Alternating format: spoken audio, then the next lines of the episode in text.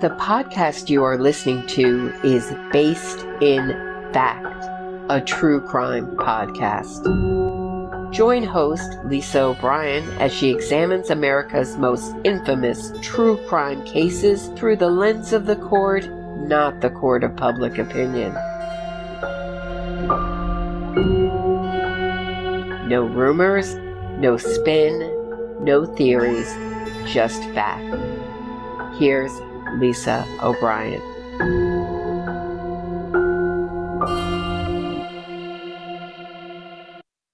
In episode 16, Kyle and I are looking at the case against Benjamin Cole. Cole is scheduled to face execution in Oklahoma on October 20th, 2022. In 2002, Cole killed his nine month old daughter, Brianna, while his wife was out doing laundry. We'll talk about the crime, Cole's trial, appeals, and post conviction claims, which have included multiple attempts by his attorneys to challenge his competency to be executed in both state and federal courts. We'll also address some of the misconceptions regarding criminal culpability and competency to be tried and or executed in the context of the legal system. And good evening, Kyle. Welcome back. Good evening, Lisa. How are you? Very well.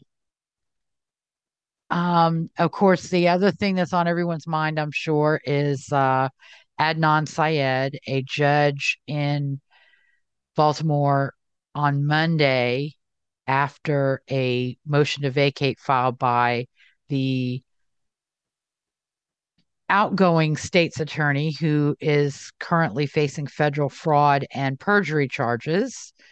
Uh, a motion to vacate was filed by her on Wednesday, September 14th. On Friday, September 16th, the judge scheduled a hearing on Monday, September 19th. And at the end of that hearing, released Adnan Syed from prison after 23 years.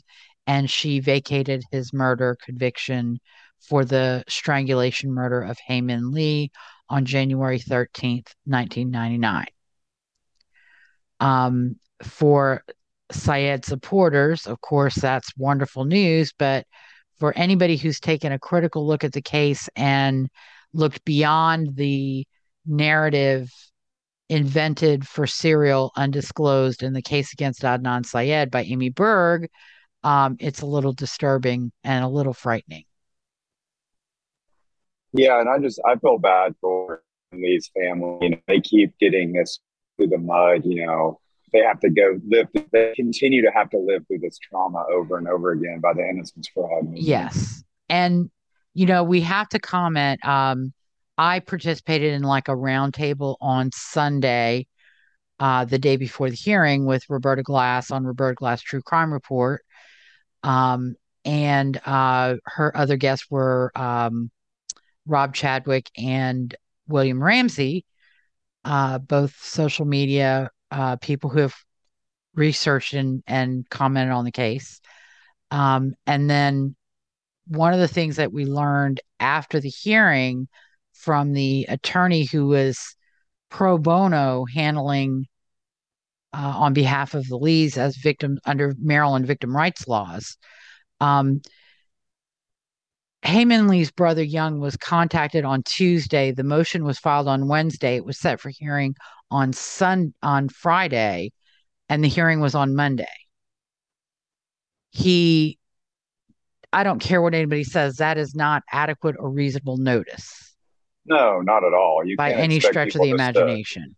To, yeah, you can't um, expect people just to in their lives to right. all of a sudden have a day's notice. And you guys did a great job. I listened to that show. Both Thank of you. really great. Thank you. So um, it wasn't, it certainly was not a fair proceeding. And in my opinion, um, I read the motion to vacate. It was awful. It was horrible. And it was nothing but conclusory allegations that were never even ultimately proven at the hearing. They didn't put on any testimony from, you know, people who worked with Cristina Gutierrez, who said, yes, we never knew anything about this suspect's existence, or we never heard about this. Although, as I recall, the failed polygraph testing for uh, the Mr. AS who found the body uh, Alonzo Sellers, that was addressed at trial. That was brought out at trial, and that was used to try to uh, impact his credibility at the trial. Yeah, it so, sounds very, very dubious at best. I mean, yeah. it didn't. It seems very strange. And, Almost like you said on the podcast, just the the state's attorney was just trying to do it for political points. For it just seemed really weird. Yeah, and I think another misconception that a lot of people have is just because an alternate suspect existed during the course of the investigation, that is not in and of itself exculpatory evidence. There has to be something that ties that suspect to the victim, to the crime scene, to the murder, right. in order for a defendant to even be able to talk about that suspect. Well, you know, we say this a lot on these cases. It's amazing that, you know, the people that always believe the convicted or innocent, they have two totally different standards, meaning all this evidence is against the convicted, but oh, there's one guy who was seen near the crime scene. Oh, that's totally enough evidence. He's totally correct. Guilty. Correct. And that is exactly um, uh, somebody somebody's claiming that a person threatened Hae with uh, making her disappear is evidence to accuse that person of murder, but a letter from Hae breaking up with Adnan Syed that has his handwriting saying, I will kill, is not sufficient evidence. Yeah, but if they always would apply that same standard, it's yeah, I never understand the way that they can go through those mental gymnastics. Yeah. So um I don't know from what the the Lee family attorney said uh, during his interview with Roberta. I don't know that there's any recourse for this. Uh, I was hoping that the AG would would challenge the order on the basis that it was not proven. The allegations in the motion were not proven in the hearing. Uh, the judge, I mean, the judge had a written order already prepared. So she's right. not really interested like in, in the meeting the requirements of the law. Um, she's interested with going along with what you know what Marilyn Mosby says, or not Marilyn right. Mosby. It's a former Innocence Project. I don't think anyone who has worked for the Innocence Project should ever be qualified or permitted to work in any state attorney, district attorney office even in a right. quote conviction integrity union, because I don't yeah. think that they have the objectivity to recognize no, not at all. when they're totally wrong about an alleged wrongful conviction. Right. And it becomes about day, winning. A, yes. And achieving the goal and really undermining the system that they're supposed to be a working part of. Right. It's not about conviction integrity. It's just about getting people out of prison. And especially as you always point out, there seems to be this pattern of getting men off who murder women. There's it's a very misogynistic mm-hmm. movement. Yeah. So all right. Well, that is enough on Syed. And I think probably um, if not sometime this year, certainly um, maybe early season two, we'll take a deep dive into that case. And hopefully, um, the situation has resolved in a a more equitable fashion than uh, what we have right now, which was not not fair and equitable and just. No, not at all. When it's not so, fair too that we have this, you know, we have this other sort of two systems of justice those that get attention by podcasters and then those that don't just doesn't, mm-hmm. seem fair yeah and another thing i have to say is i do not think and i think every state for their ags and for the das i don't think that any state ag county da parish da should be able to do something so rash when they lose an election.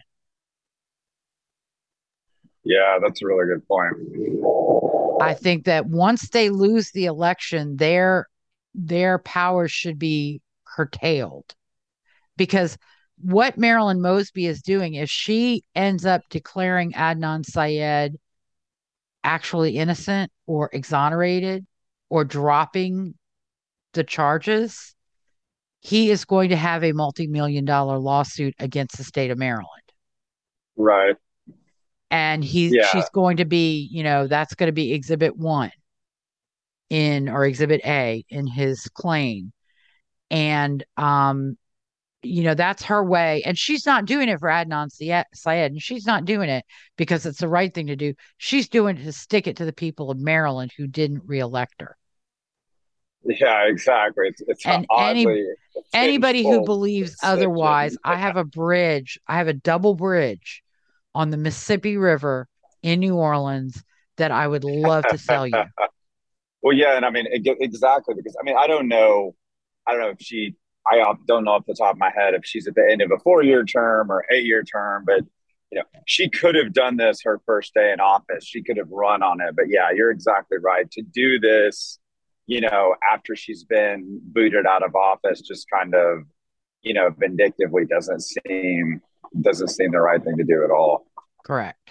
So, all right. Well, let's get to our case tonight. Uh, we're looking at another Oklahoma case. Uh, this is Benjamin Robert Cole. Uh, he is due to be executed on October 20th, 2022, unless a court declares him incompetent to be executed or uh, the state or the the parole board grants him clemency and the the governor agrees and uh, grants him clemency and commutes the sentence from death to life. So, uh, first of all, um, this one is a really sad case, and it took me a long time to complete my research because the victim was nine month old Brianna Victoria Cole. She was born March 27th, 2002. Her father was Benjamin Robert Cole Sr., the man charged with her murder. Um, she has a half brother, Robert Benjamin Robert Cole Jr. Um, she also has two additional half siblings.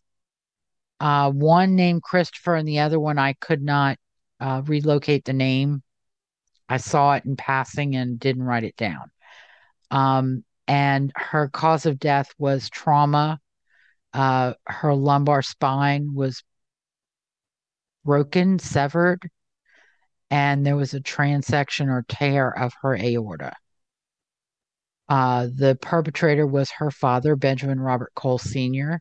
He was born um, April 8th, 1965. And then, of course, he had four children Benjamin Jr., Brianna, and Christopher, and a, a fourth child. Um, he had a prior stint in the California prison system for abuse of a child. That was Benjamin Jr., uh, which included injuries, included a broken leg. Um, and uh, his victim was Brianna Victoria Cole, his nine month old daughter. The crime occurred on December 20th, 2002. Brianna was alone uh, with her father, his her mother, and I. They said wife, but it may not have been a marriage. It may have been like common law marriage. Yeah, I mean, Um, a long time. Yeah. She was out of the apartment doing laundry. Bri- Brianna began began crying, and Cole went in, grabbed her ankles, and flipped her over from her stomach to her back, which inflicted fatal injuries on her. Um, you know, he didn't grab, he didn't pick her up and and turn her over. He grabbed her by the ankles and flipped her. Yeah, that's what it's almost. Yeah, it's almost like he. Yeah, like. I I- like he was mad, I- like she's crying. How dare she? And you know, and he was drinking and playing video games and doing other things. So he had more important things than the care yeah. of his nine-month-old daughter child. Yeah, for the few minutes that his wife was away or girlfriend was away, uh, doing laundry. Yeah, Of awful. course, Bri- Brianna stopped crying. So Cole went back to his video game. And when his wife returned 10 to 15 minutes later, she was concerned because Brianna didn't seem right. Cole went into the room, looked at her, and said the baby looked fine. And then apparently, I guess, went back to his drinking and video game. When Brianna stopped breathing, 911 was called, and Cole performed CPR, waiting on arrival of EMS. Uh, but when they got there and began caring for Bri- Brianna, he didn't tell them what he had done. Um, she went to the hospital. Well, of course not. hmm No, I just said, of course not. He's not going to tell them Yeah. what he did. That he flipped And- her over like a Of course, these were these were catastrophic uh, injuries, and Brianna they couldn't save her, but they didn't know what what was wrong because the injuries were not uh, something that that they were able to see or detect in their medical treatment. Um, Cole did not also tell the police about grabbing Brianna and flipping her over. Um, it was during his second interview with police when he was confronted with the M- ME's report detailing the injuries and that they wouldn't have just come from the baby laying in a crib, uh, that he asked police, How much time am I looking at? Is there a thought that if he would have told the paramedics when they got there what he had done, that that might could have helped save her, or was it going to No, be fatal Um, regardless? no, these these injuries were were fatal. Uh, again, the the her spine, her lumbar spine was severed, oh God, uh, I know why this took you so long. It's horrible. and her aorta there was a tear, so she was bleeding heavily. Uh, and you know, like they would have known she was bleeding heavily and she was in in bad shape, but they wouldn't have known why. So they wouldn't have known how to make it better. Um, he then admitted police that he caused the injuries that led to Brianna's death. Uh, in a written statement, he said Brianna was crying, so I went into the room to flip her over by grabbing her by the leg and flipping her over backwards. Uh, he was, of course, on the 21st of December, arrested uh, in Claremore, Rogers County, Oklahoma, and he was eventually charged with first degree uh, child abuse murder. And in in Oklahoma, first degree child abuse murder does not require proof of intent to cause a victim's death. Um, and that is because children are such vulnerable victims that you can cause their death just you know by by the significant abuse and they die. So you don't they the the it, first degree murder in most states and most cases you have to prove intent to cause death. And in child abuse murder you don't Right. Yeah, that makes sense. so um, he was uh, charged in Rogers County, Oklahoma. Uh, the judge was Honorable J. Dwayne Steidley, although in some of the material I read, it was a, a Judge Smith. So that's an interesting question. But according to the Oklahoma court dockets, it was Judge Steidley. Um, his counsel at the time of trial was Ray Hasselman and Patrick Abbott Ball, and the oh no, that was counsel for the state. Apologize, Rogers County DA. Uh, counsel for the accused was G. Lynn Burch and James C. Bolin, who were um, were attorneys with the Oklahoma Indigent Defense Service. Now, one thing I want to mention: um, Cole was something of a a very hyper religious person, and he became very religious. For example, he didn't want his mom going to a Presbyterian church because, in his mind, that was not an acceptable Christian faith. Um, during his pre-trial Was he was he hyper religious, like you know, before the murder, or was it he something was- did he kind of find faith after he was, he was arrested? I think he was becoming before the murder.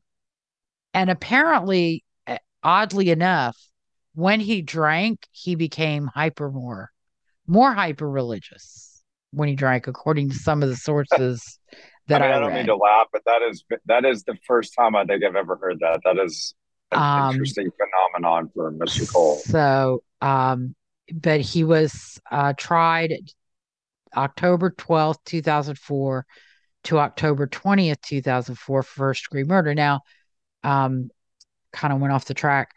Prior to his trial, there was a trial about his competency to be tried because his religious beliefs, he wanted Pentecostal attorneys. And when his attorneys questioned his religious beliefs and his competency to be tried, he stopped speaking to them. And then during pretrial proceedings, he would sit at the table and not move a muscle. And he would have a Bible open in front of him, but he would pretend to read it, but not turn the pages. Or he would just look at the closed Bible sitting on the table. So he was, ex- you know, he was uh, exhibiting these things that, of course, defense attorneys say he must be crazy. But um, he was evaluated. He was found to be competent. He had a competency trial in Oklahoma, which is something that I think is kind of unique to o- Oklahoma when questions of competency arise uh, prior to trial. So he was found by a jury in Oklahoma to be competent to stand trial. Remember that because it will come into play again. Um, but he was tried. Yeah, I mean, even though he was acting strangely, the Mm, fact that he wanted, and- you know, yeah. particular religious sect and attorneys is something that a competent person would do, not somebody who was crazy. Well, no, it's actually his attorney, according to his attorneys, because he was doing those things, he was not competent. But the the basically the finding was um he was doing those things as a a a considered choice of his, and that does not make him incompetent. And Yeah, exactly. That seems like he's making a very rational, competent decision because he's he wants a particular type of attorney. correct. And he wants it and he doesn't want the attorneys representing questioning his religion or his competency. And that's more that's Yeah, more what it is When they question his religion and his competency, he's not going to cooperate with them. He's not going to deal with them, but uh, that's his choice. You know, he he can't benefit from that choice by being declared unable to stand trial. And I think a lot of people don't realize just because you have a mental illness, uh, just because you have a personality disorder, um, just because you want to walk around with a toilet seat on your head and call yourself King John, that doesn't an, mean you. that's a mental image I'm not going to be able to get out of my head. I think I have my Halloween costume. I'm going to be King John with the toilet seat on my head. Just please go to Home Depot and buy an unused one. yeah, absolutely. um, but that doesn't make you incompetent to stand trial because it doesn't demonstrate that you don't understand the nature of the proceedings and that you can't help your attorneys. Because if you want to sit at the table with the seat on your head and be referred to as King John during the proceedings, but you can, you know, provide your attorney with information and you can answer questions, then you are competent, even though what you're doing is odd. Um, so that is um kind of an understanding is you can be odd and you can do bizarre things, but that doesn't make you incompetent. Yeah, And it doesn't long- even there's a- there's necessarily a make big- you crazy.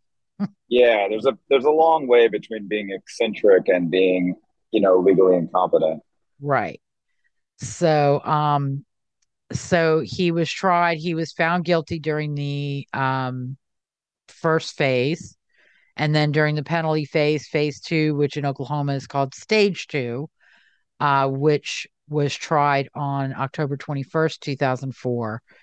Um, the aggravators offered by the state were especially that the murder was especially heinous, atrocious, and cruel, that Cole had a prior conviction for felony involving the use or threat of violence, which was his prior child abuse charge, and that he was a continuing threat.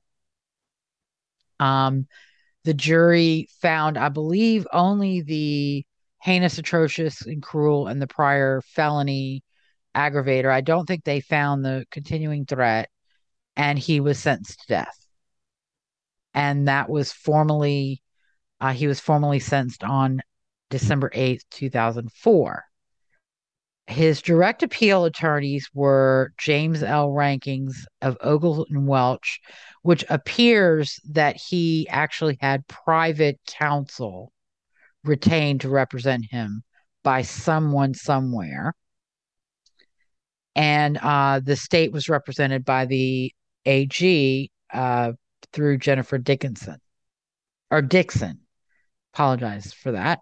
Um, he a notice of appeal was filed on December 15, 2004. His brief was filed on January 23rd, 2006. So there was a process of extensions and getting the records and all those things, which took about two years. Um, so when in some of these cases, when people say there's a rush to execute, it's like if there's a rush to execute, why is it two years to even get his direct appeal started? Um, yeah, we he, talked about our last case, right? They're talking about you know rush to judgment. It was like seven years between the verdict correct. and the appeal. Correct, because he had he had his sentencing reversed and had to go back and have a new sentencing because that was James Coddington. So, um, the uh, pretrial issue, he raised multiple issues, and the way it's organized is the pretrial issues, propositions two and four, uh, that he um, he requested a continuance in order to prepare and acquire critical mitigation evidence, um, more related with his refusal to speak to attorneys who were calling him a religious nut and incompetent to stand trial, and that um, he was denied the effective assistance of counsel after he developed a, tr- a conflict with trial counsel and requested to have them replaced. The denial of that request, he argued, was violation of his Sixth, Eighth, and Fourteenth Amendments and the Oklahoma Constitution. Um, then he had first stage issues in trial of the evidence of his prior com- criminal conviction and prison sentence in California for aggravated child abuse was erroneously admitted that he uh, that there were three gruesome autopsy photos of Brianna that were admitted at trial that de- deprived him of his constitutional rights to a fundamentally fair trial. Again, citing the Sixth, Eighth, and Fourteenth Amendments in Oklahoma Constitution. Then he raised sentencing stage issues uh, regarding instructions about the heinous, atrocious, and cruel aggravating circumstance, and um, that the evidence was insufficient to support the aggravating circumstance, and that the aggravating circumstance was unconstitutionally vague and overbroad, as it was being applied by this court. Um, he also uh, objected to the introduction of details of his prior conviction uh, during the first stage proceedings and prejudice that prejudiced him during the penalty phase. That the Oklahoma crime of child abuse murder, as one of general intent, fails to provide a constitutionally adequate culpability requirement that must result in a vacatur of the death sentence in this case as having been imposed in violation of the Eighth and Fourteenth Amendments. Then uh, Proposition Nine was the uh, was about the introduction of the photographs of Brianna depicting her in life during the penalty phase, violated the Eighth and Fourteenth Amendments, which is a common um, a common complaint raised during direct appeal in Oklahoma's death penalty cases. Um, that was raised in Richard Glossip. I think it was raised in Coddington as well. Yeah, it um, always seems strange to me that they they sort of object to you know seeing the victim, you know, pictures of the victim, victim, the, you know, picture of the crime scene. No, this is prejudicial. It's like, yeah, that's that's just evidence right. showing the jury what happened. Well, it's that is uh, that is generally admission of evidence is at the discretion of the trial court, but they raise it. And even though it's generally not successful, um, I think the the belief is that at some point in time, the U.S. Supreme Court is going to step in and say, "No, you can't do this," because more and more the the the trial becomes about the accused rights and the rights of the victims or victims' families are right not uh, respected and often yeah. are being whittled away as exactly. time goes on. Uh, he also exactly. raised an he raised an error regarding the second day stage jury instruction on the definition of mitigating evidence, which deprived him of a fair sentencing proceeding. Um, that he was denied his constitutional right to a jury trial by the failure of the trial court to instruct the jury that it must find the aggravating circumstances outweigh the mitigating evidence beyond a reasonable doubt. And then he raised issues affecting both phases or both stages. Uh, he alleged prosecutorial misconduct and seeking, seeking sympathy for the decedent, which violated his right to a fundamentally fair trial and sentencing proceeding in violation of the Sixth, Eighth, and Fourteenth Amendments and um, then that the cumulative effect of all the errors raised in this appeal denied him of a funly, fundamentally fair trial. Uh, the Oklahoma Court of Criminal Appeals found no merit to any of his claims, um, and specifically with the with regard to the pictures of Brianna's injuries. While it did find that one of the pictures was close to crossing the line. Those photographs were necessary to see the injuries because they were not on the outside of the body. So you had to see a picture of the spine severed. You had to see a picture of the uh, injury to the aorta. So, yes, while those internal pictures are gruesome, they were necessary for the jury to understand the nature of the injuries inflicted on Brianna by Cole.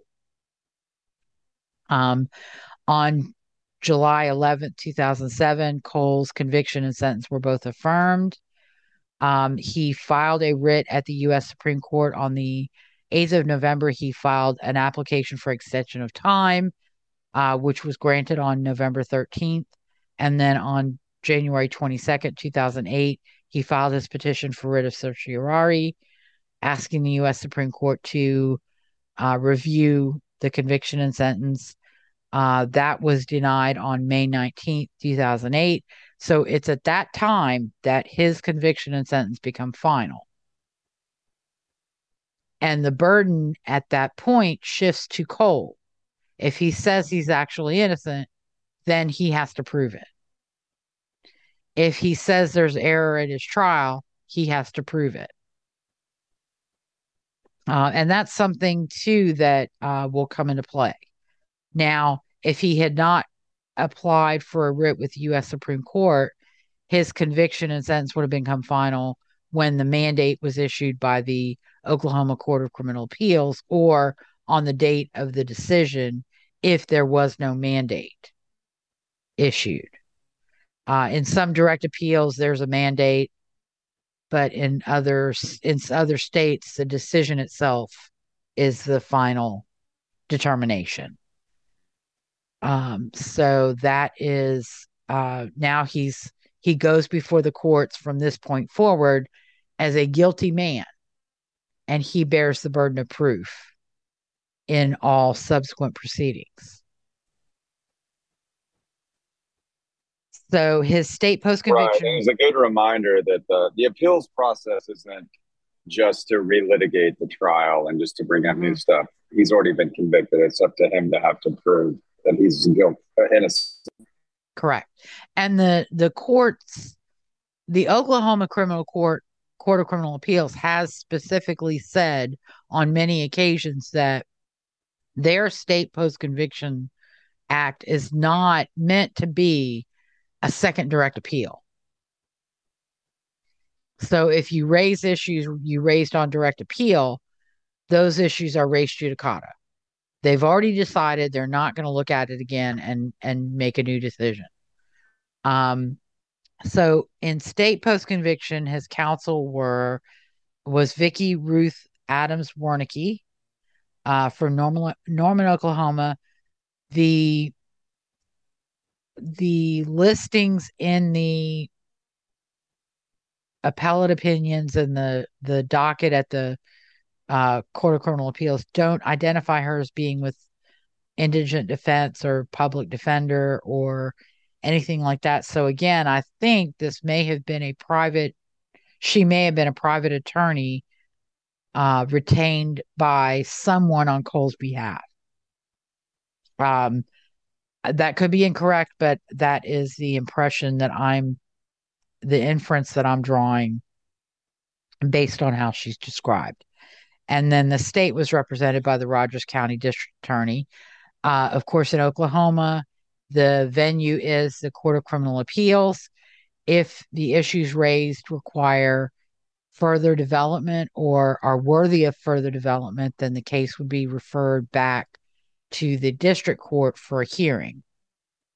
The initial petition was filed on, excuse me, January 7th, 2005 and then an application for post conviction relief was filed on February 28th, 2007. And there was some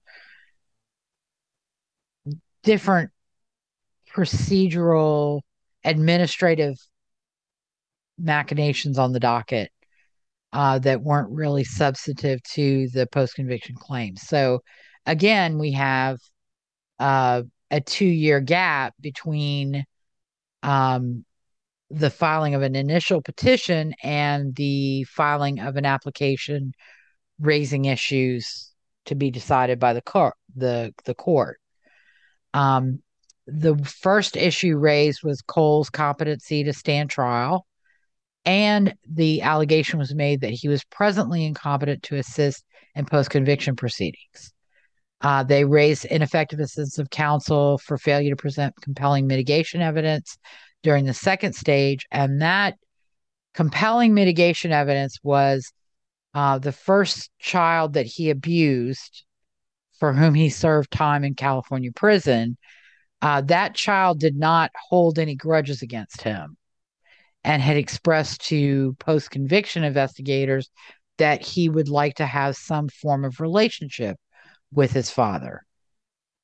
And so they felt that that child should have been brought into court in the trial, the death penalty trial, and put on the stand to testify that he didn't have any grudges about the abuse that was inflicted on him by his father. Um, That's which very, I can't wrap my head around that. That's a very strange. yeah, especially When given the fact her- that the strategy at trial was to keep try to keep that abuse completely Exactly. out of Right. the trial. Yeah, exactly.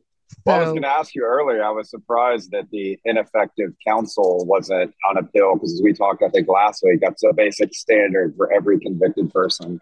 hmm In in Oklahoma, you can actually raise ineffective assistance of counsel of some issues on direct appeal. Um, and they also allege that his direct appeal counsel were ineffective, I guess, for not raising those issues on direct appeal, and that his sentence is suspect and unreliable due to new rule of law, which was a case called Anderson versus State, in which the 85% rule, the the court did not allow the jury to hear that Anderson would have to to serve 85% of any sentence uh, imposed by the court. Uh, and so his sentencing, his sentence was vacated and he was remanded for new sentencing with a jury being told. But that was not a death penalty case, it was a life in prison case. Um, and then he also alleged uh, cumulative error Uh, he filed a motion for discovery and a motion for evidentiary hearing at the same time. And then on December 18, 2007, he filed a notice uh, requesting a competency evaluation. Um, the decision was rendered on January 24th, 2008, and relief was denied. Basically, they found that he his competency was determined prior to trial. Um, and that was by a jury, and that in Cole's particular case, the record was actually quite substantial regarding issues related to his competency. And once again, the court found that his deliberate decisions not to communicate with counsel who questioned his competency or his religion or religious beliefs uh, was not a sign that he was not competent to be tried. And I think they also found, and this is interesting, that you don't actually have to be able to cooperate with counsel during post conviction proceedings because post conviction proceedings are not a new trial and they certainly aren't a time to re litigate issues raised at trial or on direct appeal. Yeah, then that makes he, a lot of sense because yeah, yeah, your your mental state post conviction shouldn't be germane at all. Correct. So, um, and and competency, believe it or not, is something that is fluid. Somebody can have a uh, a a period of time when they're so depressed that they you know would be determined to be incompetent but then with therapy medication their competency can be restored. So um, yeah that makes sense. so it's not something once you're incompetent you're never going to be competent again um but I, and again the defense found doctors that would say he was not competent but a lot of their determinations, especially with one of the experts, were speculative because Cole wouldn't talk to them because they he knew that, that they were the, trying to say he was not competent. Right. I mean, that seems to be the general rule, though, right? With the defense experts, you can find an expert, and if you pay them enough, they will testify to pretty much anything the defense counsel wants to a degree. Um, in and and when you're dealing with death penalty litigation, I would say yes, that is more common than not.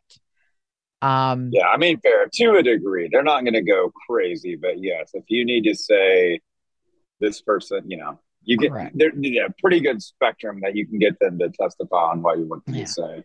Uh, but I, I mean, I've seen in the civil realm um, you know, I've seen like accident reconstruction experts who call and say, Look, I've looked at this and your client does not come out looking good. Uh, it looks like even though your client swears up and down that it was the other guy's fault, it was really your client's fault. And when you're dealing with a plaintiff, that's not a good a, a good outcome for a, an expert review. And um, so I really can't help you. And, you know, I've seen it on the defense side as well, saying, you know, your client claims it was a plaintiff's fault, but I, you know, my, all of my recreations say it's his fault. And so I'm not going to be able to help you. And the worst thing in the world is to, to end up having your opponent find out that that expert has determined that your your particular client is at fault and then is able to secure the the that expert's testimony um, yeah absolutely that seems like a death knell so uh but it depends on and i've i i've worked for a plaintiff's attorney that would like contact every expert in the in the area just so that they couldn't be hired by the other side. Even though he'd never hired himself. so um but uh that was in Tennessee. So um federal habeas he he went on to federal habeas court. Um, he requested appointment of counsel. So then he was represented by the Federal Public Defender's Office. Uh, the attorneys were Thomas Kenneth Lee and Timothy Richard Payne. The state of Oklahoma was still being represented by the Attorney General of Oklahoma. And the um, case was in the Western District, United States District Court, Western District of Oklahoma. Um, Honorable Claire V. Eagan, Chief U.S. District Judge. And the grounds raised in his uh, his motion to appoint was filed June 2nd, 2008. And then on May 18th, 2009, so a little bit under a year later, he files his petition for writ of habeas corpus. Um, they argued in ground one that he was incompetent to stand trial and incompetent throughout all subsequent proceedings in violation of his right to effective assistance, uh, assistance of counsel and due process, not to be tried while incompetent, that he was denied his right to the effective assistance, assistance of counsel because there was a complete breakdown in communication between Cole and his attorneys at trial, that the trial court erred in denying a request for continuance to acquire and prepare critical mitigating evidence that he was denied his right to effective assistance of counsel during the second stage because counsel failed to investigate and present mitigation evidence that would personalize him to the jury, uh, that appellant counsel performed ineffectively on direct appeal, that the status of Oklahoma's crime of child abuse murder as one of general intent fails to provide a constitutionally adequate culpability requirement that must result in vacatur of the death sentence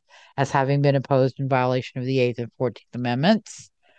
Um, the admission of gruesome autopsy photos dev- deprive Cole of the right of his rights under the Eighth and Fourteenth Amendments. Those are the amendments that address cruel and unusual punishment. Is the Eighth Amendment and the Fourteenth Amendment is a amendment that applies those um, those rights in state proceedings uh, that there was prosecutorial misconduct in seeking sympathy for the decedent by repeated references to God and religion infected both stages of Cole's trial, resulting in violations of his rights under the Eighth and Fourteenth Amendments.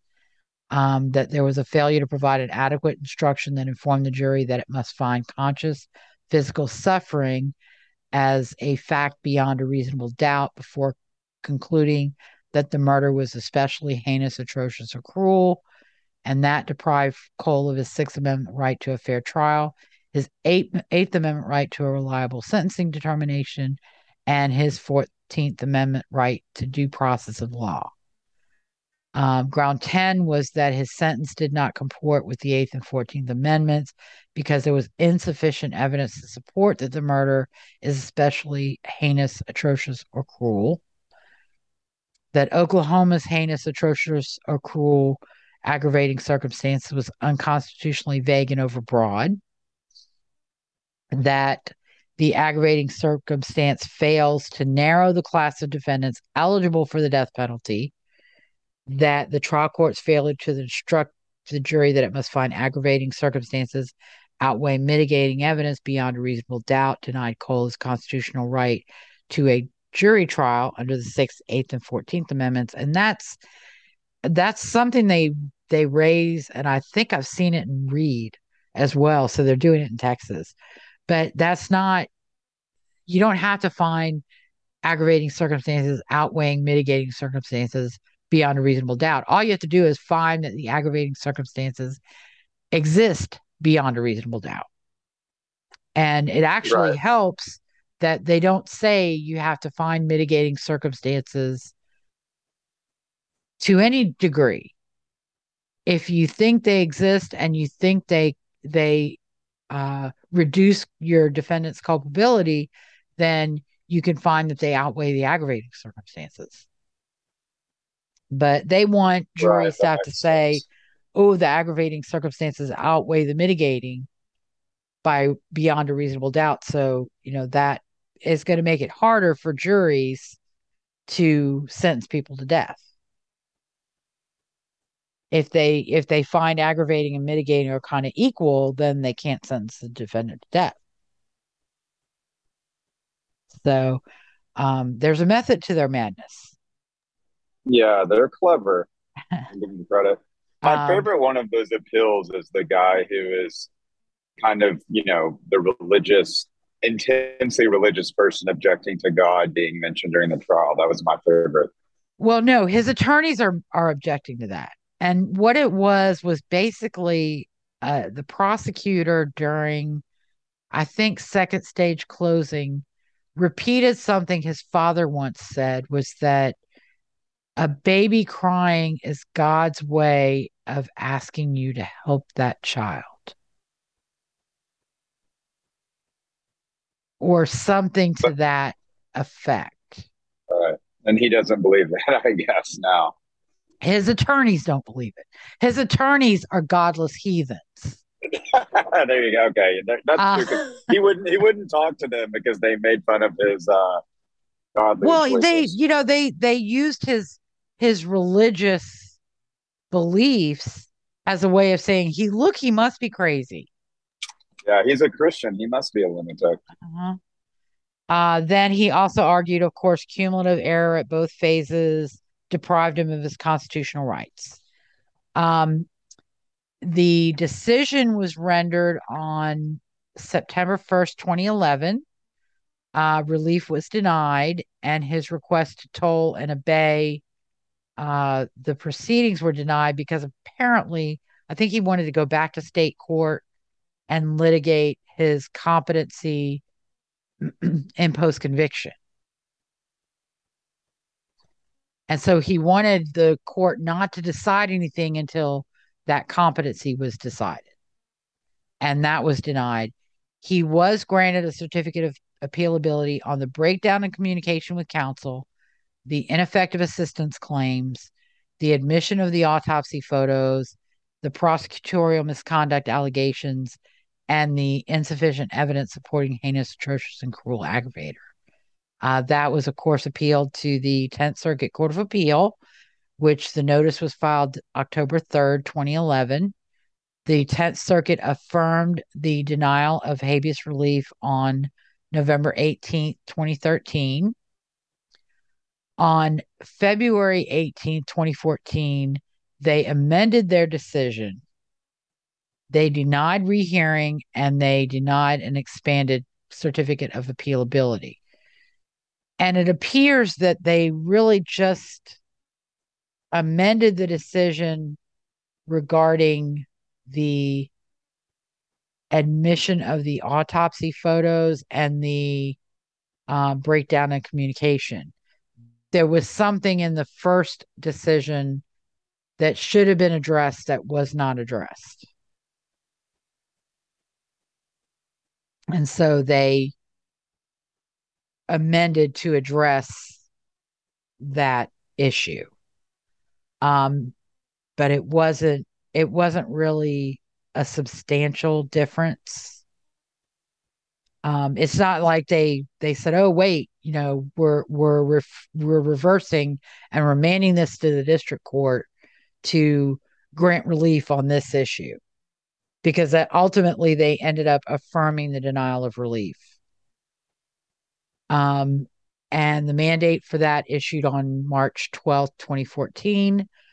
Uh, Cole's attorneys again went to the U.S. Supreme Court. They filed an application for extension on May 6, 2014. Um, that was granted on May 12th, and the writ was filed on July 15, 2014. And when that petition was denied on October 6, 2014, his habeas denial became final. So there, the post conviction, he's exhausted all of his post conviction remedies. He's had one round of state post conviction, he's had one round of federal habeas post conviction, and he's been denied relief. So none of the issues he raised were were meritorious, and his trial was confirmed as having been fair and comporting with all due process requirements. Right, and this is what we're 13 years after the crime. Is that right? Is my math uh, we're 12 years because it was 12. 2002, so 2014. Uh, on October 10th, 2014, the state applied for an execution date uh, because state and federal post conviction remedies had been exhausted. Uh, Cole objected to this on October 15th, 2014, but that objection was denied on October 24th, 2014. And uh, his execution date was set for March 5th, 2015. And I read the objection and I really could not figure out what exactly the basis of the objection was because it was really just a lot of um a lot of uh allegations about other things about competency and and that they're going to litigate competency et cetera et cetera. Um so then on the 28th of july cole got a stay of execution from the U.S. Supreme Court pending resolution of Glossip versus Gross, which was the challenge to yeah the um, Oklahoma's execution protocol. So he gets caught up in all of the Glossip appeals about the drugs. Correct. And um, then in uh, in January of 2015, his attorneys also filed a federal, a successive federal claim alleging that Cole was not competent to be executed. Um, the a petition was filed, petition for writ of habeas corpus was filed on January 30th, 2015. A motion for discovery was filed on the 6th of June, 2015. Um, on the 29th of June, Oklahoma's method of execution was found to be constitutional by the U.S. Supreme Court. And then on July 8th of 2015, the federal litigation was stayed because, as it turns out, Cole should have been pursuing this claim in state court because he hadn't filed a a state court uh, challenge to or a state court request to have his competency examined. So on September 16, 2015, Cole filed a petition for writ of mandamus challenging his competency to be executing and seeking an order requiring the warden to um, comply with Oklahoma statute dealing with competency for execution. He also filed a petition for writ of prohibition on the same date, which challenged the execution protocol, which no longer used a barbiturate, which was what was uh, what was specified in the existing protocol. And then he filed an application for stay of execution. An order was issued on the 17th of September, directing a response from the warden of or, and state before September 24th, and uh, d- directing an expedited filing of the record with the clerk of court and transmitting the case back or remanding the case back to Rogers County and Honorable Jim D. Bland to examine Cole's competency. Uh, the warden filed an answer response on the 23rd of September. There was a hearing held on the 28th of September. Um, in the meantime, while this is going on, and this is a this case has been a little bit unusual because while the stay was in effect, most of the time the attorneys just drop whatever they were doing until a new date is set. But I I don't understand. I guess because they thought they had a slam dunk because by this time Cole's mental health, he's been diagnosed as paranoid schizophrenic. Uh, his religious beliefs had take have taken a bit of a a kooky turn because now he's a messianic Jew. He's not cutting his hair. He's not shaving his beard. He's not cutting his beard. Um, he's gotten a little disheveled or a lot disheveled. Um, he's apparently not walking. He's not leaving his cell. Um, and he's not communicating with counsel or their experts. So maybe they think they have a slam dunk. And so they're continuing this. So in, they go back to federal court and they file a motion for access to their client and a motion for hearing. Um, then that's denied on the 30th of September. Uh, they file a, they get a stay of execution in the Court of Criminal Appeals because by this time the protocol has been found to be acceptable and Cole did have another date. Hey, but, Lisa, can we take a quick step back? Can you just explain? I'm the dot sometimes I can't connect is is if he had exhausted all of his state and federal appeals, why is he still able to file all of these, you know, different, you know, competency briefs and all these other things if all of that stuff had been exhausted? Well, the competency competency is fluid and it can change.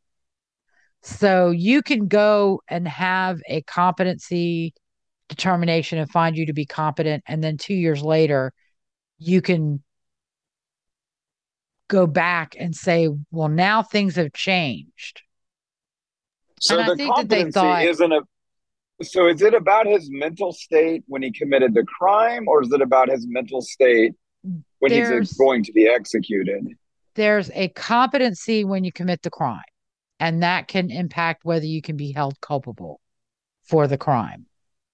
And that's usually a defense. It's an affirmative defense. So if you're going to say I was crazy at the time, you have to admit that you committed the crime.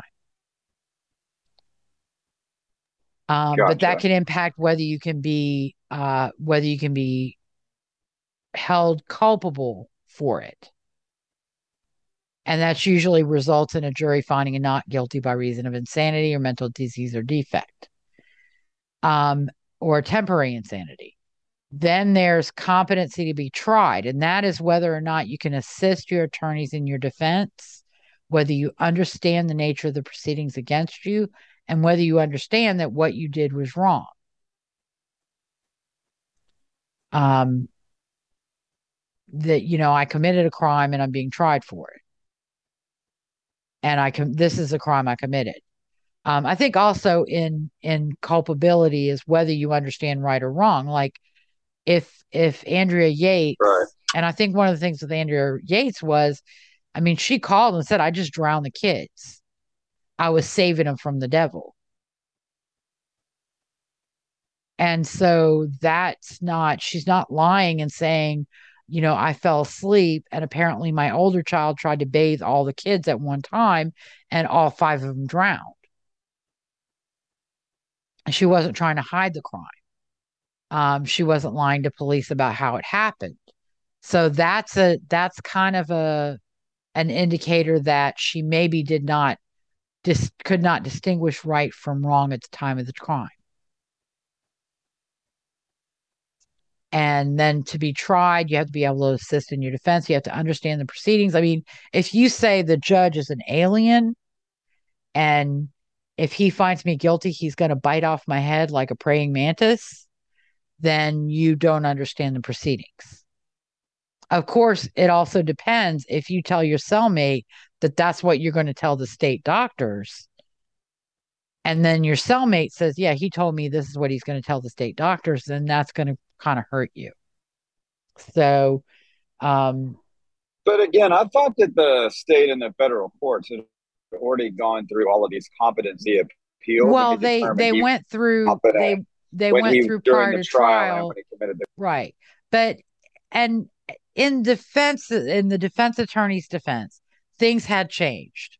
He was maybe more religious. He was not caring for himself. He was not cutting his hair. I mean things had circumstances had changed that maybe appeared to be a deterioration of his mental state well, okay, so that's what I'm trying to understand though. So does it does it matter if you say you were competent when you committed the crime, you were competent during your trial, but now 14 years later, you're a kookadoodle. Does that come to bear on whether or not you can be executed? That is well, it it can come to bear because if you don't understand the reason you're being executed, if you think you're being executed to stop you from preaching to the other death row inmates, or you think you're being executed because the judge didn't like people with red hair, if you don't know this, if you don't know or don't express that you're being executed for the crime for which you were convicted, uh, which in Cole's cases, he was convicted of the murder of his daughter and he's being executed because he murdered his daughter, then you know you're you're incompetent to be executed. Okay, gotcha. That okay, so that makes sense. So it, your mental state at the time of execution does come to bear. It can come to bear, and and so they're filing now. It's interesting though that they're they have a proceeding going on in state court, but I guess the hearing led them to believe that that wasn't going to fall their way. So they go back to federal court and they try to claim there's some flaw in the state court process. And so they want the federal court now to step in and supersede the the, the state court process. Um, now, and during this time, I think Cole had gotten a new execution date, which I did not find an order for a specific date. Um, but because of the, this is also during the period of time for Glossip and Warner, and Warner was executed with the wrong drug. And that led to a decision by the governor and the Department of Corrections and the Oklahoma Court of Criminal Appeals to say, okay, wait a second, we're going to stay all executions. We're not going to try and execute anybody else. And we're going to find out what happened with Warner why it happened with Warner, and the state is going to rework their protocol. So on October 5th, 2015, this the general stay went into effect. Um, on October 6th, Cole filed a notice of exhaustion of state court remedies and request for scheduling order. Um, the court issued an order resetting deadlines and ordering a response from the state by November 17th. Cole then filed a motion to clarify on October 21st, and a minute order was entered on October 21st, suspending the court's deadlines while the parties briefed and the court decide whether to administratively close the case. Because once the stay of execution goes into effect and Cole is not does not have an execution date, the determination of his com- competency kind of becomes a moot issue. Because if he doesn't have a, a an execution date, it doesn't matter that he's incompetent at this time. Uh, he filed an order, a response to the order to show cause on the 30th of of uh, October, and um, the state was ordered to respond to that on October 12th, uh, November 12th, rather, a, a response was filed basically taking the position that because all executions were stayed indefinitely, uh, Cole's competency to be executed had been adjudicated by the state court, the federal proceeding could be administratively closed. Uh, Cole filed a reply to that. And on uh, November 24th, 2015, the court administratively close the case. On uh, October 2nd, the state and, uh, issued an opinion denying extraordinary relief and declaring his application for a stay of execution moot because all applications were stayed. Um, and then there was another stay issued on the 7th of October. Uh, and I think that was the indefinite stay uh, between October 30th, 2015 and January 29th, 2020, the state filed various status reports. Uh, on February 13th, 2020, their amended protocol was filed. And then um, this one is one that kind of pissed me off. So be buckle up, Buttercup. Um, he was represented by an attorney by the name of Gary Peterson. Um, and then the federal public defender was also involved. Uh, Patty Ghezzi, Thomas Hird, and Michael Lieberman. Um, the Oklahoma Attorney General and Rogers County District Attorney represented the state. And the basis of this post conviction application filed on May 14, 2020, was that Brianna was a member of the Cherokee Nation. She was like 116th Cherokee. And the murder occurred within the boundaries of the Cherokee Nation reservation. And therefore, the state of Oklahoma had no jurisdiction to prosecute, convict, or sentence Cole a non Indian, for Brianna's murder.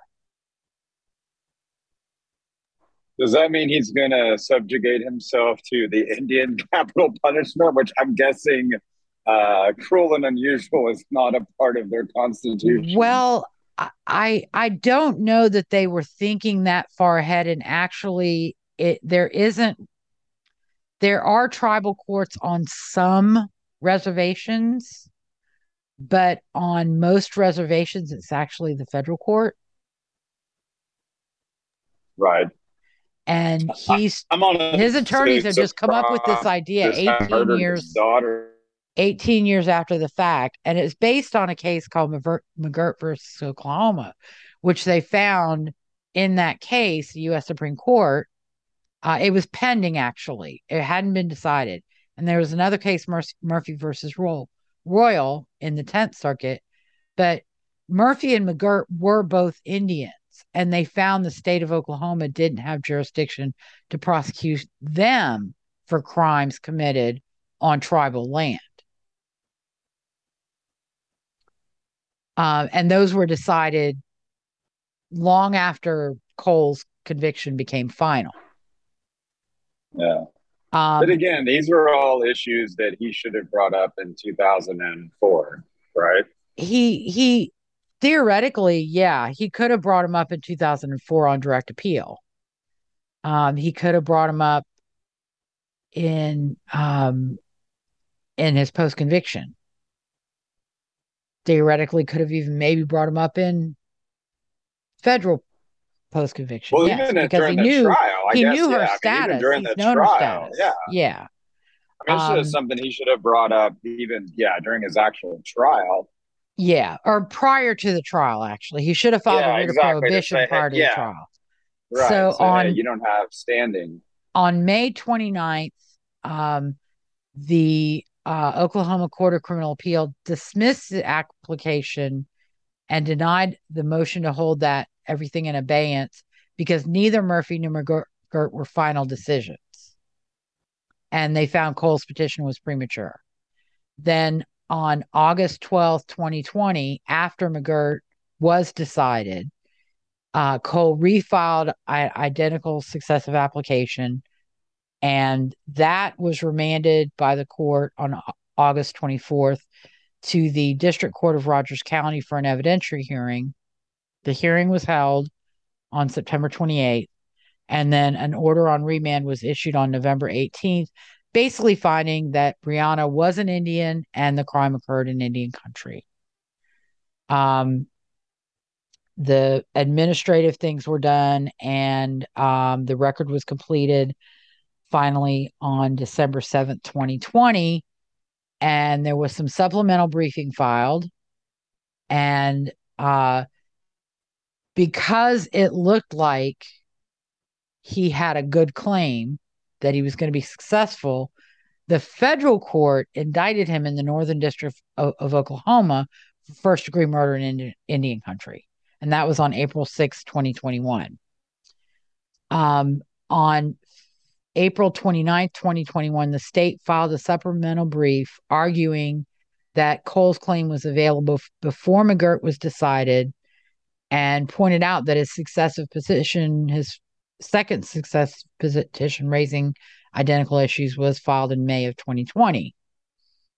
Um, on April 29th, the Oklahoma Court of Criminal Appeals granted Cole relief, vacated the conviction, and remanded to the Rogers County Trial Court with instructions to dismiss.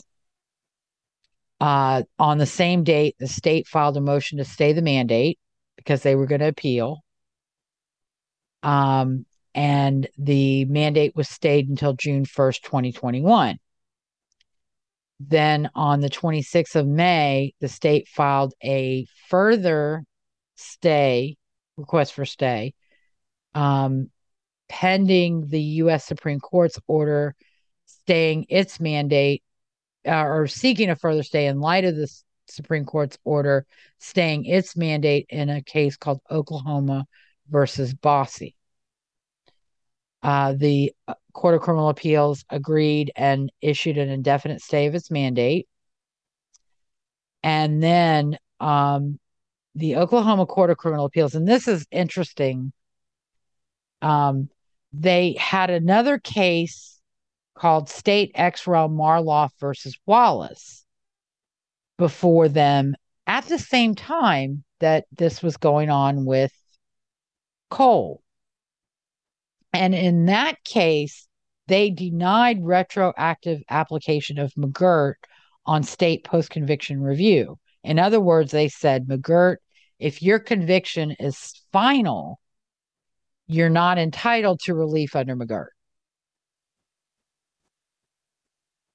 It's only, McGirt only applies if your charges are still pending at the time you seek to apply McGirt and say, the state doesn't have jurisdiction to try me, convict me, or sentence me. Um, and on August 31st, 2021, the Oklahoma Court of Criminal Appeals vacated its order granting relief, withdrew its opinion, and um, its previous order granting post conviction release were vacated and set aside, and that opinion was withdrawn. And then they issued a new opinion on October 7th, 2021, denying post conviction relief and denying Cole's motion to stay proceedings, finding that McGirt and post McGirt rulings shall not apply retroactively to void a final state conviction. So almost. Uh, but again, I think McGirt McGirt yeah, was an was Indian. And McGirt challenged the state's yeah uh, jurisdiction over him because he was an Indian and his crime was on an Indian country.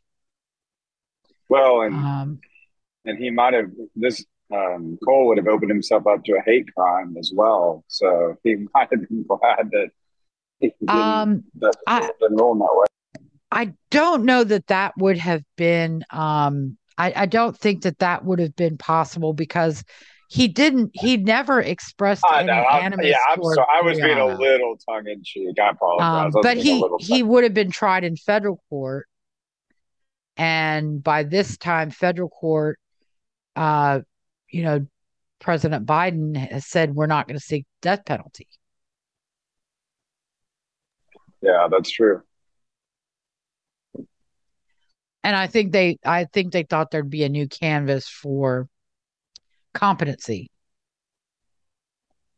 and um, you know challenges and all that. So um, the mandate also issued on the same date, and uh, there was a motion for uh, leave to dismiss without prejudice filed in the federal case because now that his uh, state conviction has been reinstated,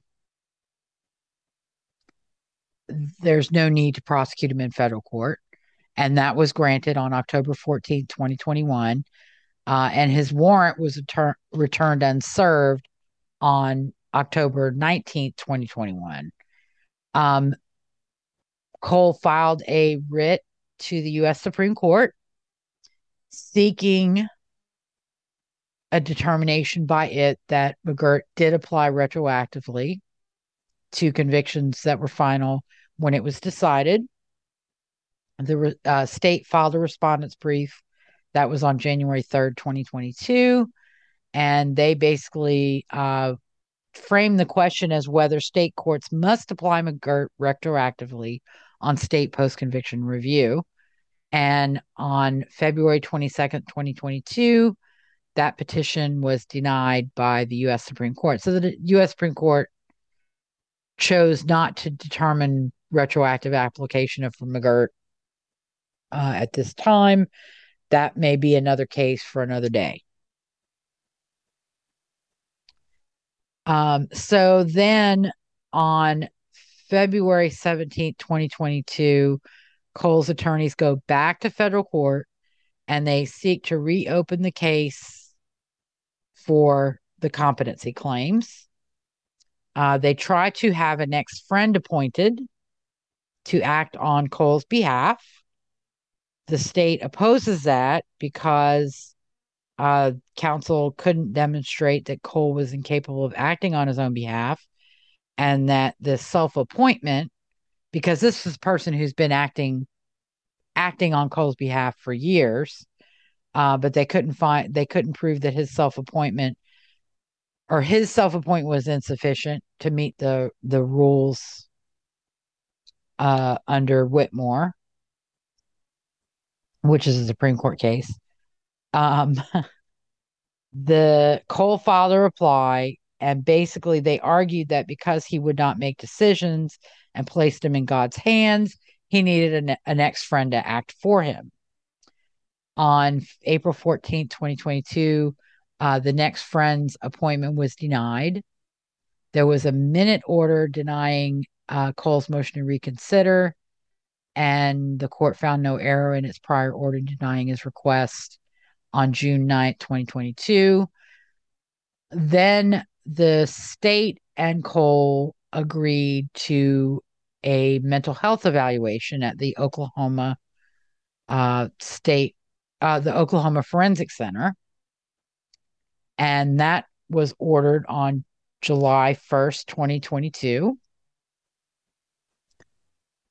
Um, or rather, no, that was agreed on in June. On later in June, Cole filed a motion for access by a defense expert to evaluate him while he's at the state facility um, and sought further state court proceedings to determine his competency to be executed um, and saying that that would be necessary under Ford versus Wainwright.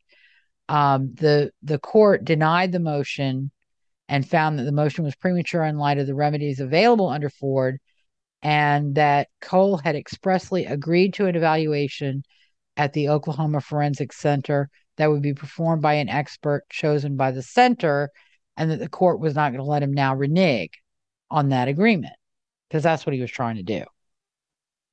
Uh, and on July 21st, 2022, the, the expert, Dr. Orth, submitted a report to the court, which was sealed, but I think the based on inferences that I draw from the Cole's attorney's actions, he found Cole to be competent to stand to be executed. Um, and you know, it's funny because Cole won't cooperate with the defense experts, but then he cooperates with the state experts. And at that time, yeah. to Dr. Orth, he said, I'm going to be executed for killing my daughter and I take responsibility for killing my daughter. So, yeah, you can always, you know, it seems like on a lot of these things they they go halfway, but they don't they they're never fully committed because you know they're obviously he's faking it. Right, right. So um, then again, the the execution process between uh, because of the the challenge to the protocol and use of midazolam as the first drug. Uh, there were no executions in Ar- in Oklahoma. I keep wanting to say Arkansas. I don't know why. Um, between May, uh, March 1st, 2021 and June 1st, 2022, the state and Cole each filed their own status reports of the proceedings and the processes. Um, and then on June 6, 2022, we've already talked about Judge Frio, um, or Friot, or however you pronounce his name. I'm sorry if I'm pronouncing it wrong. uh, found that ex- Oklahoma's execution protocol was constitutional. And so he dismissed uh, the challenge by the inmates. On June 10th, of course, we know from Glossip and Coddington that the state filed a notice seeking 25 execution dates over the next two years.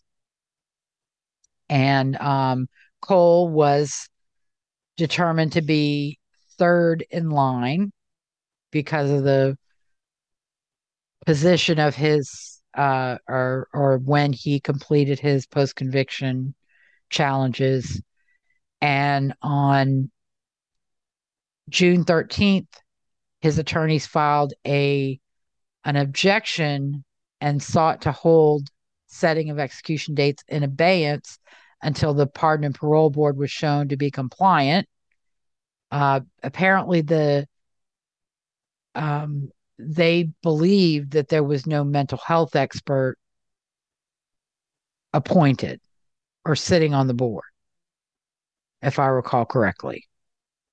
Um, the Pardon and Parole Board immediately provided information about Scott Williams, who is a mental health expert and has worked in such a field for however long. And so uh, they withdrew their objection on the 14th of June.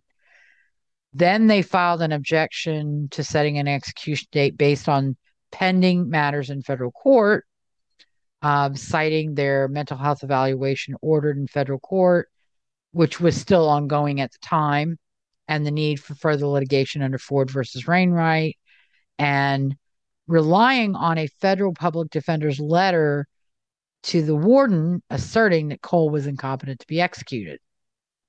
Because what the writ of mandamus does is it makes the, the warden have to comply with state law to determine whether Cole is competent or not.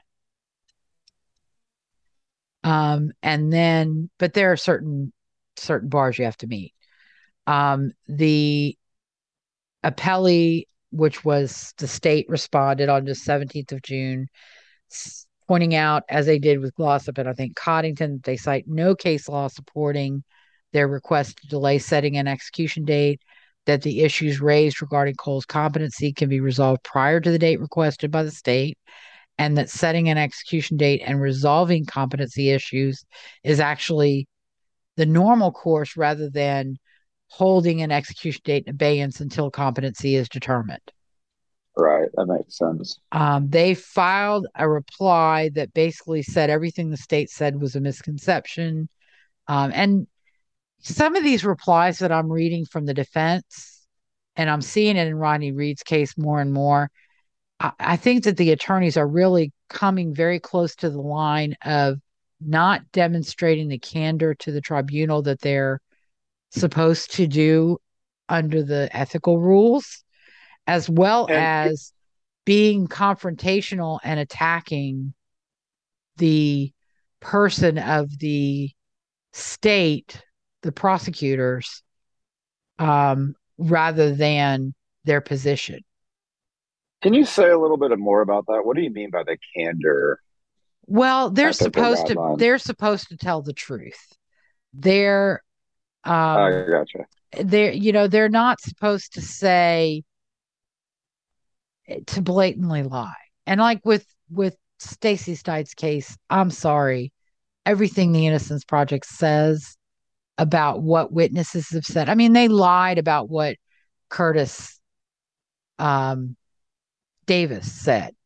They lied because they said he said Jimmy Fennell told him he got home at 11 o'clock or 10 o'clock. When Curtis Davis said no such thing, he told the guy, I don't know what time he got home. I'm just guessing based on how long and when I get home when I'm involved in this little league. Practicing. Got it. So basically, they have to they have to at least Mm-hmm. I mean, they can't knowingly and blatantly lie. Yeah. You talk about candor. Yeah. They have to at least, they can't just completely and intentionally misrepresent facts, which seems obvious, but it also. Right.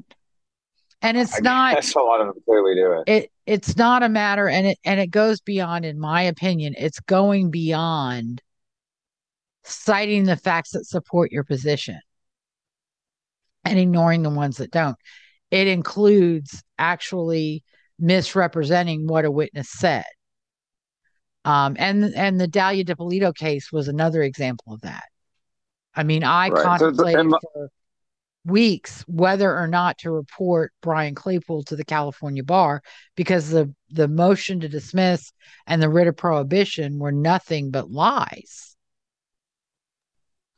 So there's a Yeah. little bit of this, you know, they can they can do some of this stuff on TV and in social media. They can promote a little bit of smoke and mirrors, but at the end of the day, their obligation and their legal briefs is to be honest, and they can't they can't Correct. take the BS they sell publicly into the court. Correct. And and they're and you know they're doing it in the court of public opinion already.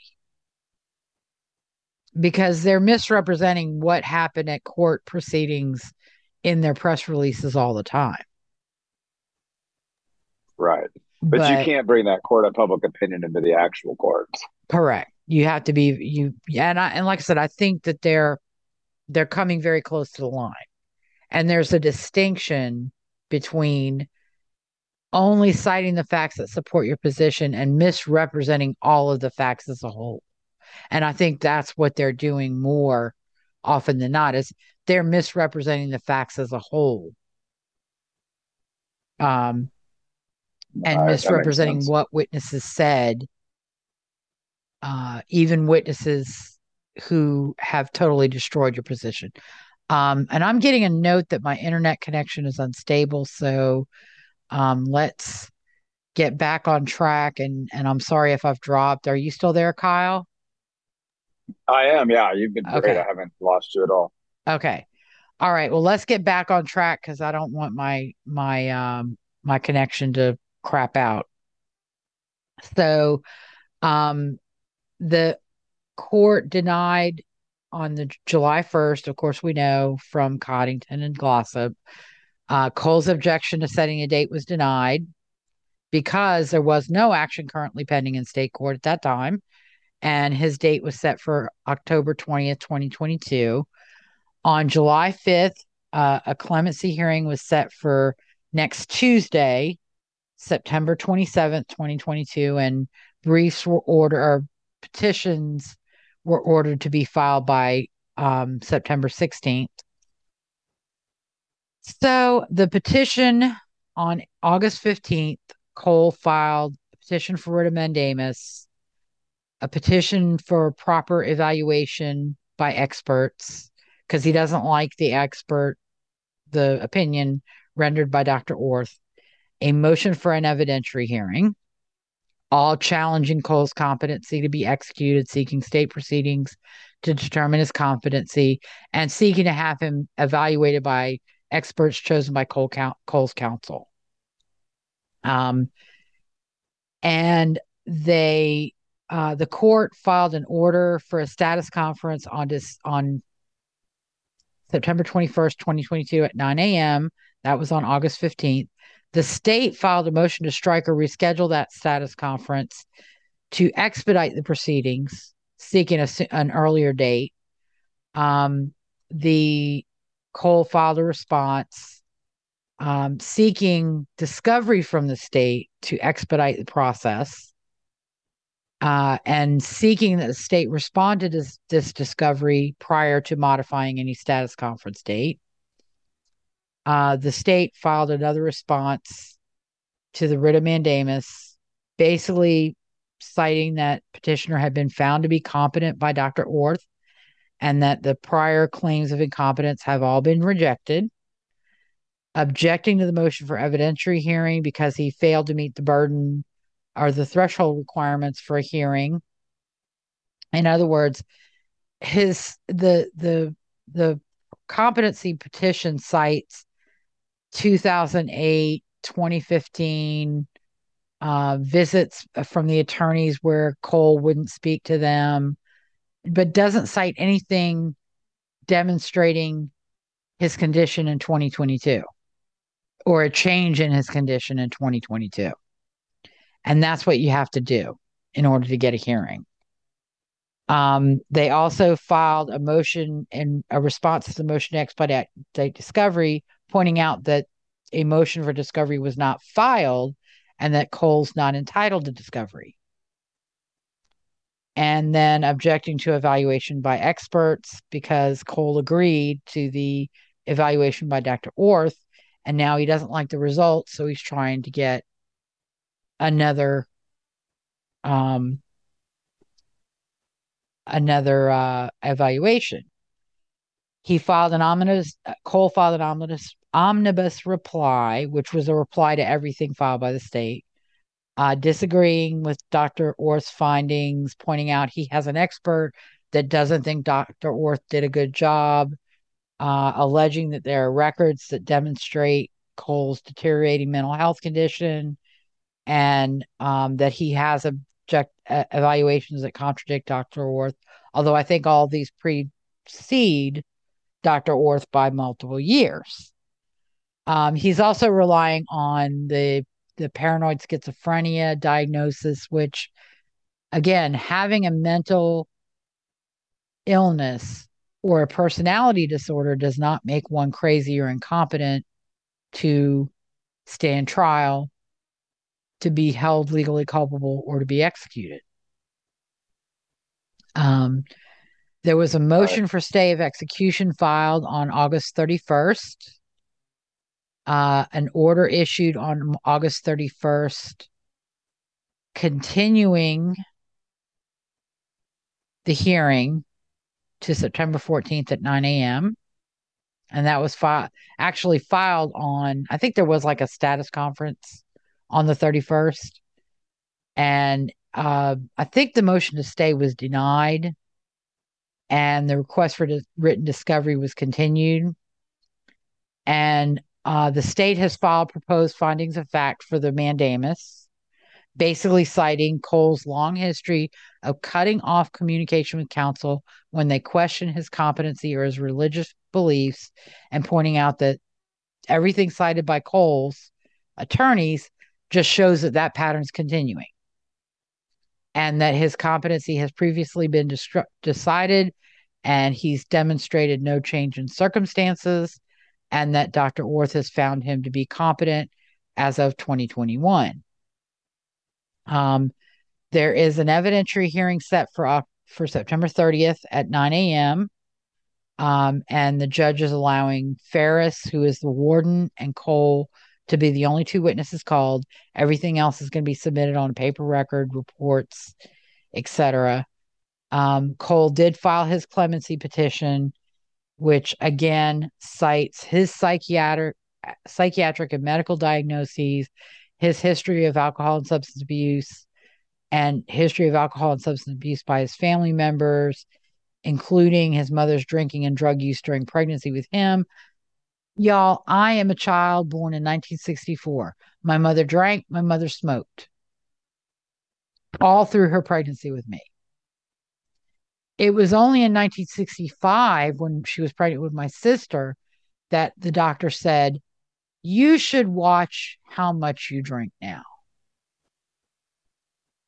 And she was still allowed to smoke. So during that generation, it was not yeah, it was very abnormal. Right. Um, and you know, I mean, yeah, his family members, like his parents, step parents, step siblings gave him alcohol and drugs when he was a young child.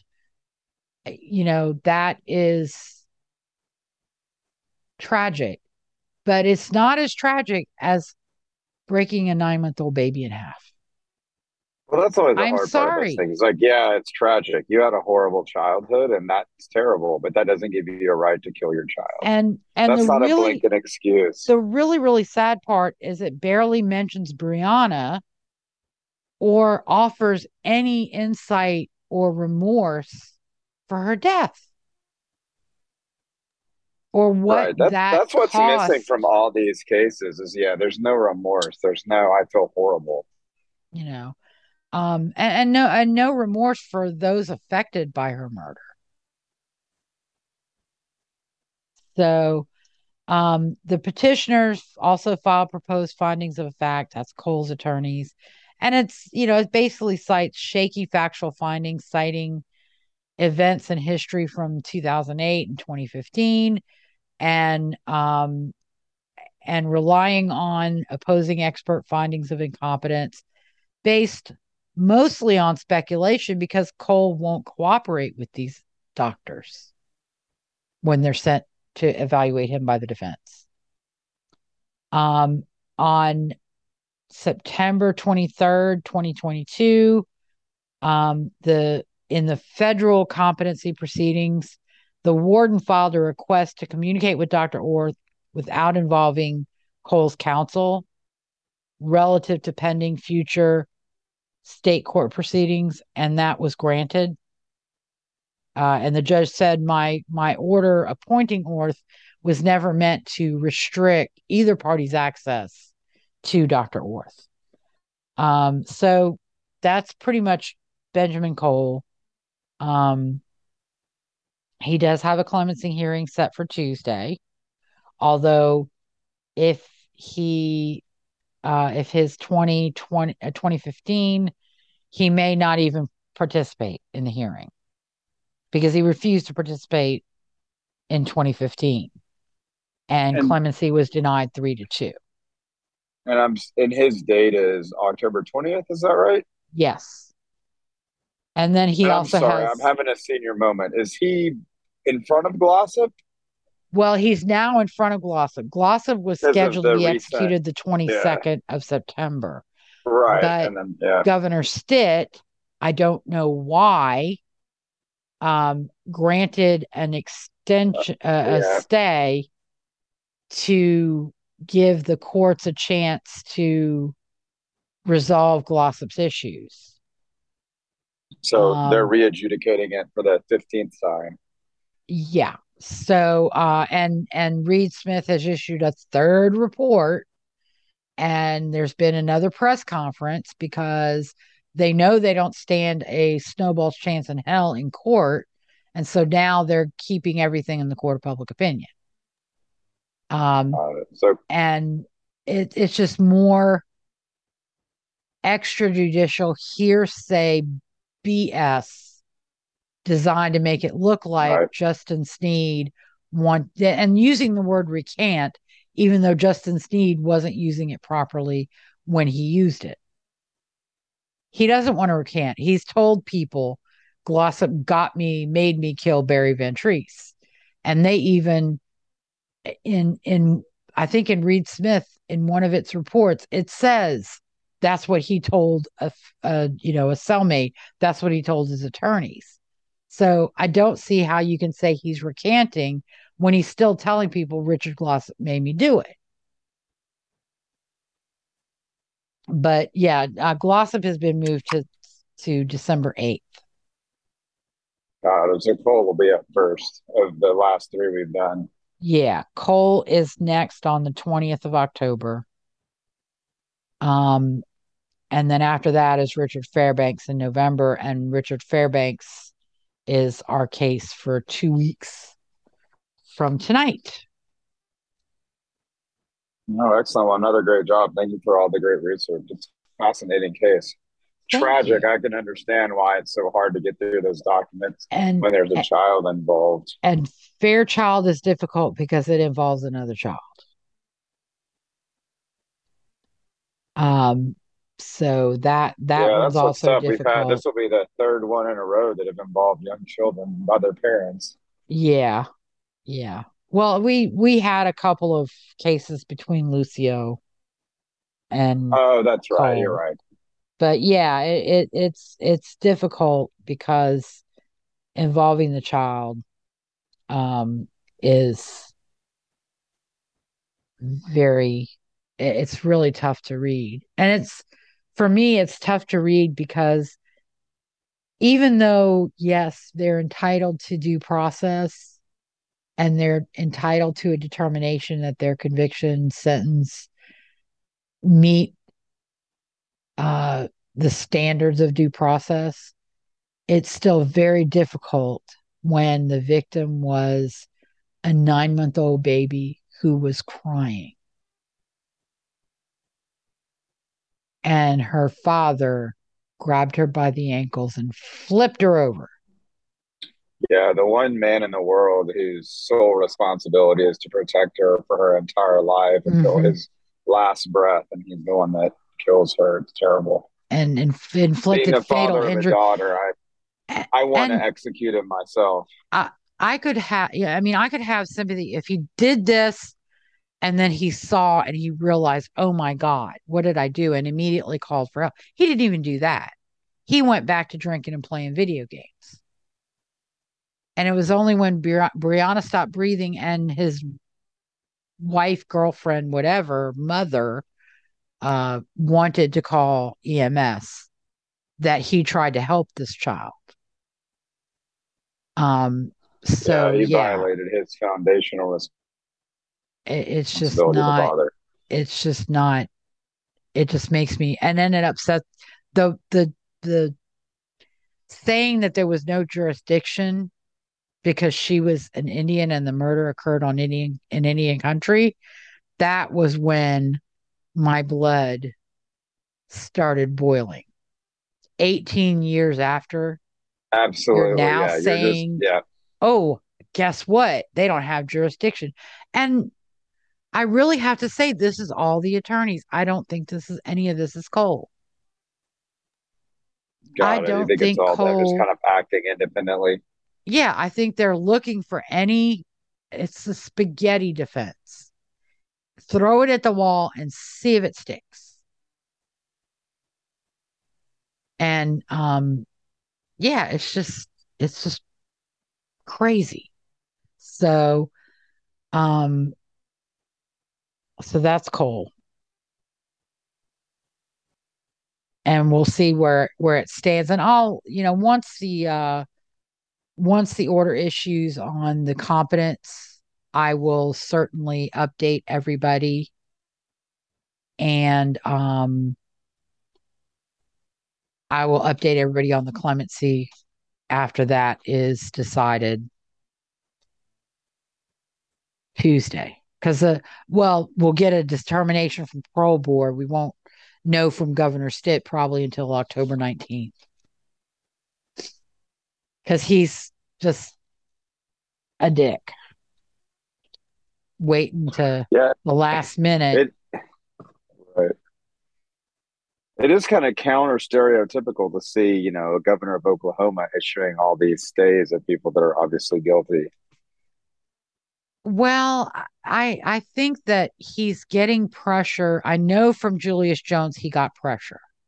And that's why he ended up uh uh granting the recommendation of the parole board and con- commuting his sentence to life without the possibility of parole. Um I think with Glossip he's getting some pushback from the legislatures legislators who still have no freaking Right. business involving themselves in this process. Yeah, exactly. Um, it, you know, if they want to involve themselves in the process, then they can look at the law and change yeah, the pass new laws. But I think even that has to be done with the Court of Criminal Appeals, in addition to the legislature.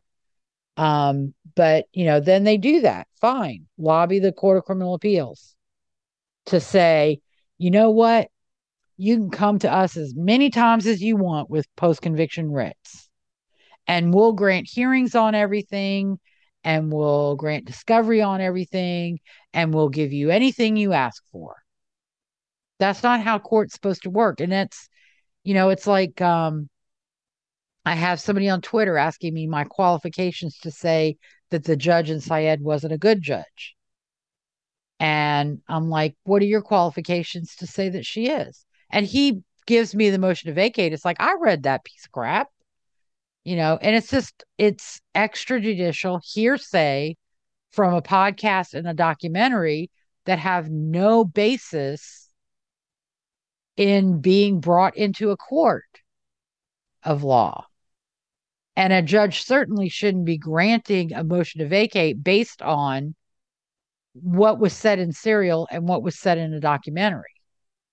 on HBO that are puff pieces to make it look like Adnan Syed is innocent or that he didn't get a fair trial.